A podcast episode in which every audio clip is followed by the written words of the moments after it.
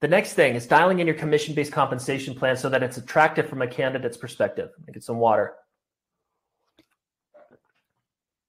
See if we have any comments. We can help you. Okay. All right, Brando's doing his thing. Thanks, Brando. So dialing in your commission-based compensation plan so that it's attractive from a candidate's perspective. So let's go through um, some compensation ideas. Okay, some foundational things to understand first.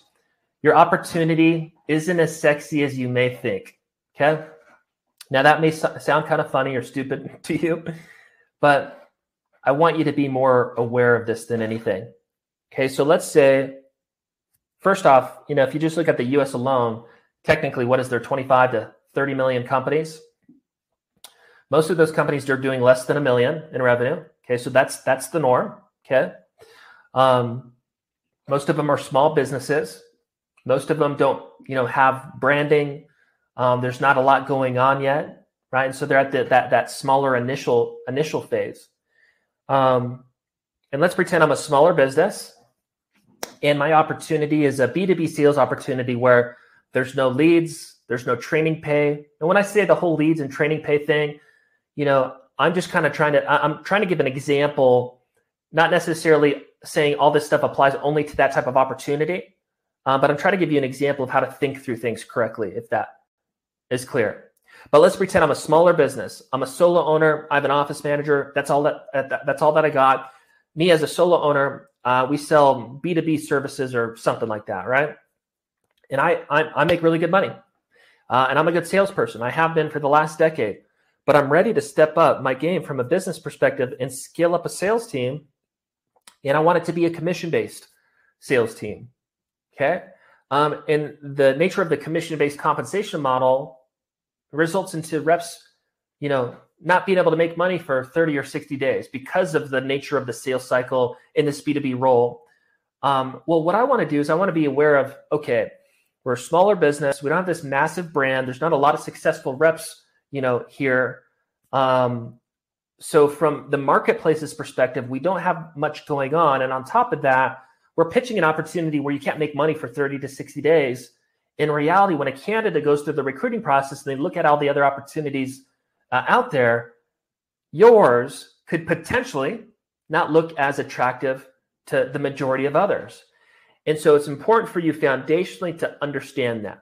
And also to understand that that's not necessarily a negative thing. Every business that's crushing it, that has the reps, that has the brand, that's making the money, right? All of those companies started in the same place. And so what's really important for you to know, assuming you got the recruiting process, the comp dialed, the onboarding, the training stuff dialed, you can make up for all of that lack in how small you are, how there's no reps maybe producing. And I know not all of you are solo business owners, but I'm trying to give you, I'm trying to illustrate a point. But you can make up for those maybe things that are lacking from a candidate's perspective with pumping more volume through your recruiting process because the more volume that I have, the more likely I am to persuade people into our opportunity. You can also make up for maybe the lack as a small business owner by getting great at the persuasion aspect of recruiting. The truth is, is 95% of the businesses and your competitors specifically, they suck at recruiting. Okay, so when you're a commission-based uh, opportunity or organization and you become freaking great at recruiting, it immediately puts you on a different level.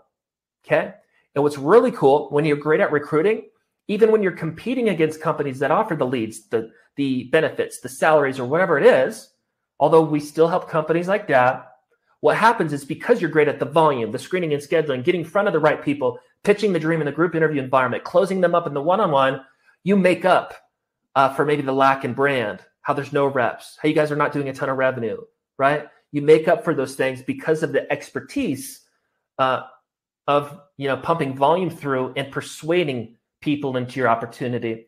And then also you start to make up for this in the retention side once you've dialed in the rep experience around management, onboarding, training, and those kind of things. So my point is, is you want to be mindful that, hey, you know, be in reality. Maybe your opportunity is not as attractive as you think, and start to understand, hey, I need to pump, I need to pump volume through my recruiting process, and I need to get great at pitching it, helping and helping candidates know the truth that you know because you've been doing it for a long time. You think your industry and opportunities the greatest thing since sliced bread. But candidates don't get that until they're making money with you yet. And so it's your job to persuade them to work with you and help them understand that your, your culture, the industry, the industry and how it's unique from a sales career perspective, the company story, your unique personal story, the plans for growth in the future, how they can be involved in that, the sales model, the income potential, what top people make in the industry, the plans for growth into leadership, right? Because we're a growing business. You need to help them understand that all those things offset maybe some of the lack that they say at face value. So you can get them to say, Yes, I want to work with you. And then from there, you provide them a good experience and get the average Joe or the top person to have a good enough process and experience so that they, when they do the activities, they, they see success and get the income coming in. Now you're crushing. Now you're building your organization. Okay, so you make it up with the volume, getting great at recruiting and getting great at the rep experience after you actually get somebody to say, Yes, I want to work with you. Um, last note before we dive into like six different types of comp plans is you got to be okay with working with what you have and improve from there. Right. So your budget is your budget, your brand is your brand, your opportunity is what it is. Your lack in maybe sales process or onboarding or training or management systems, all those things are normal. You got to be okay with saying, hey, it's, it's okay that it's not perfect, but I need to take the step forward. I need to start recruiting and I need to dial in these systems um, so that I can actually get to the end result instead of staying, you know, maybe staying small or not actively recruiting the reps that I know that I that I desire to scale up my my company. But what I'm trying to say is is be okay with what you got, with what you're maybe lacking from your perspective, and start somewhere, right? Because you're going to have to go through the learning curve regardless uh, uh, of who you are to to get the team, to get the dream team. Um, but to go back to the recruiting, you know, thing, even within our client base, right? We've served over like a thousand clients. Uh, we recruit over a thousand commission-based reps for small businesses, all the way up to Inc. 500 companies, like I was saying. We do have a lot of companies that are in the same markets in the same industries with similar sales models, and we'll have two companies in the same industry, same market, similar sales model. One company will have a small base with leads and benefits, and another company will maybe be, you know, 1099, you know, self-generate and close your own deals or uh, door to door, right? As an example. And you know, based on some of the things that I've said now, you would assume obviously all the candidates would want the, the benefits, the base, the leads, and this other guy's probably going to have more difficulty. But really, that's not necessarily the case because this guy is better at the group interview, better at the final interview, better at the rep experience after he gets somebody to to say yes to working with them, and therefore they're actually doing better. Right now, if that guy was over here, maybe he's going to do better here. But my point is, is you can make a lot up uh, with your skill set in recruiting and team building, even with a, a commission based opportunity. Hopefully that is clear.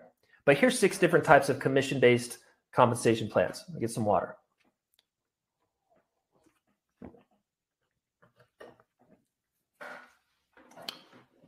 Some of these are pretty, you know, standard. There's a couple that I'm gonna, you know, kind of focus on a little bit more that are typically most interesting uh, to our type of client who's an all commission opportunity, but is also interested in maybe improving the compensation plan without hurting their budget and risking the cash. So number one is all commission, no training pay. You get that, right? It's just an all commission, straight up, you know, sales job. Next one, all commission plus onboarding bonuses. All commission plus onboarding bonuses. And so what this is, is this is bonusing the rep based on what they're doing um, at the beginning phases of the job. So to go back to that example when I was talking about the the blue uh, the blueprint new hire checklist thing, uh, I gave you a random example of it taking 30 days to ramp up into that position and reverse engineering those numbers so we can understand Monday through Friday or whatever the days uh, are necessary to work, what those activities look like leading up to that success of a thousand bucks uh, per week. Okay. Um, we talked about those details. What the all commission plus onboarding bo- bonus pay is, is it's rewarding reps as they go through that and make the small accomplishments leading up to the end of the blueprint. So, as an example, let's say that, you know, in week one, to be on track for that thousand bucks plus per week, you know, income at the end of 30 days, one of the, the high level things that need to be accomplished in week one of the blueprint is, you know, by you know, Wednesday they're on the phones and they're setting XYZ amount of leads. And by the end of Friday or Saturday, they should have set, you know, 10 appointments. Okay. And if they do that, I know they're on track for the end of the 30 day piece that we're pitching, right? They're on track for the blueprint. And the blueprint is clear that do A, B, and C Monday through Friday. And at the end of the week, you should have your first 10 appointments set. What the all commission plus onboarding bonus pay is, is rewarding the rep as they accomplish those things pre revenue um, so they can start to collect income a little bit more quickly. Now, there is a little bit of a risk here from a cash investment standpoint, but what it does for the hire, what it does for your recruiting process, it allows the candidate to say, hey, I can see making money more quickly, um, which is good. That helps you in the persuasion aspect of recruiting. And also, by the way, 50% of all our clients, they're that, that they're that first one. They're all commission, no training pay. So that's more of the norm. Uh, but as you go down this list, at the top, it's least you know financially risky for the client. From the candidate's perspective, the most riskiest. As you go down this list, it gets more comfortable or more secure for the, the, the candidate and more of a cash risk for the company. But what the all commission plus uh, plus onboarding bonuses pay is is it's rewarding them as they're trying to scale up into that blueprint. Um, and maybe I want to do that as a business owner because I'm okay with rewarding them if they set their first 10 appointments or whatever the metric is in week one, because I know uh, naturally, because th- um, those the amount of appointments, we're actually going to maybe get one sale out of it. And I want to reward this person for doing the activities, and I'm, I'm okay investing into them, even though their first closes maybe not be, may not be for you know until like week four or something like that, right? Hopefully this is clear. I'm just talking about a random example. My point is, is the all commission plus onboarding bonus pay is compensation that aligns with your blueprint. You're rewarding them as they're hitting the metrics within the blueprint so they can start to collect money more quickly than maybe the traditional uh, commission based comp plan that w- would exist in your industry. Okay, not required, but it's an idea. It's a really popular one for the clients that we help that come in all commission and are trying to close the gap on the income for the candidate. That's not necessary, by the way. Let's say you know our opportunity, you can't make money for 30 days. Um, doesn't mean that you necessarily have to change your comp plan. You just need to know that, hey, because it's harder to ramp up uh, for the new hire, you're going to have more attrition. You just make up for that for recruiting volume. So it's all the same stuff, but you got to figure out what's best for you. Uh, the next one is all commission plus delayed training pay. Okay. So to give you an example, this is what we do um, uh, for our closer position at SRU. Um, in short, a rep has to produce their first two sales in month one, four plus sales in month two and six plus sales in month three um, to be on track for our uh, 12 week blueprint. Um, and what we do is we reward them for hitting those high level sales uh, marks. At the end of 30 days, if they close two sales, we give them a 2K bonus. At the end of uh, month two, if they close those four plus sales, we give them a 2K bonus. At the end of month three, which is at the end of their you know 90 day or 12 week blueprint, if they close their six plus sales, they get a 2K bonus. And we've paid them an additional 6K in the first 90 days as they're ramping up into their income. And by the end of 90 days, they're making 8K plus and, and rolling from there. Okay. Now that is a cash investment, but for us, I'm okay with that because I see sales coming in. I know they're on track for success based on the bare minimums that we expect, which are, which were those two, four, six numbers that I mentioned earlier. Uh, and therefore, I'm okay with investing that money into them. Now, is it necessary to do that? No, I don't have to. Would I probably have a little bit more attrition? Uh, most likely. Um, but for us personally, we, we like that, and that's what we do. Very similar to the onboarding bonuses pay, but it's just delayed and it's easier to track. To backtrack, the onboarding bonuses pay, if you're if you're if you're bonusing them through the blueprint, you got to make sure that you're tracking that stuff and not screwing that up. You never want to screw up a new rep's pay. The last few are all commission plus draw against commission, right? If you don't know what that is, that's just hey, you know, you have a you know, maybe a long-term draw or a short short-term draw for two, four weeks, eight weeks, whatever. And let's say it's 300 bucks a week or 500 bucks a week or 750 a week, whatever. That is training pay for the rep, but it's it goes against their commissions, right? So let's say, you know, we have $500 weekly uh, training pay for the first uh, eight weeks, uh, a draw pay for the first eight weeks, um, and um, in week one, they, you know, uh, compared to the compensation plan to ideally illustrate the math, they technically make 500 bucks in commissions. Well, that's not going on top of that 500 because it's just, you know, that, that draws eating it away.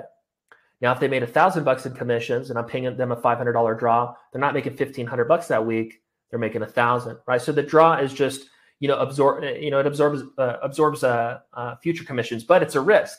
You could pay that and a rep doesn't work out, and if you paid that out for three weeks, you just lost fifteen hundred bucks, right? So, as I said earlier, these start to get more risky as you go down the line. Next one is all commission plus standard training pay. That's you know whatever your weekly or biweekly or thirty day pay is on top of commissions for whatever time period. Maybe I want to do training pay for two weeks or ninety days or whatever it is. That training pays on top of the t- general commission plan. Um, pretty simple. And then the last one is a small base plus primarily commission pay. Maybe I pay a 20 or 30 or 40K salary or something like that. But the role is primarily commission based when you, you know, look at what they should be making annually. Okay. So at the top, least riskiest to the, the candidate, um, uh, uh, uh, most riskiest to the candidate, least riskiest to the company. And as we go down the bottom of this list, those things reverse.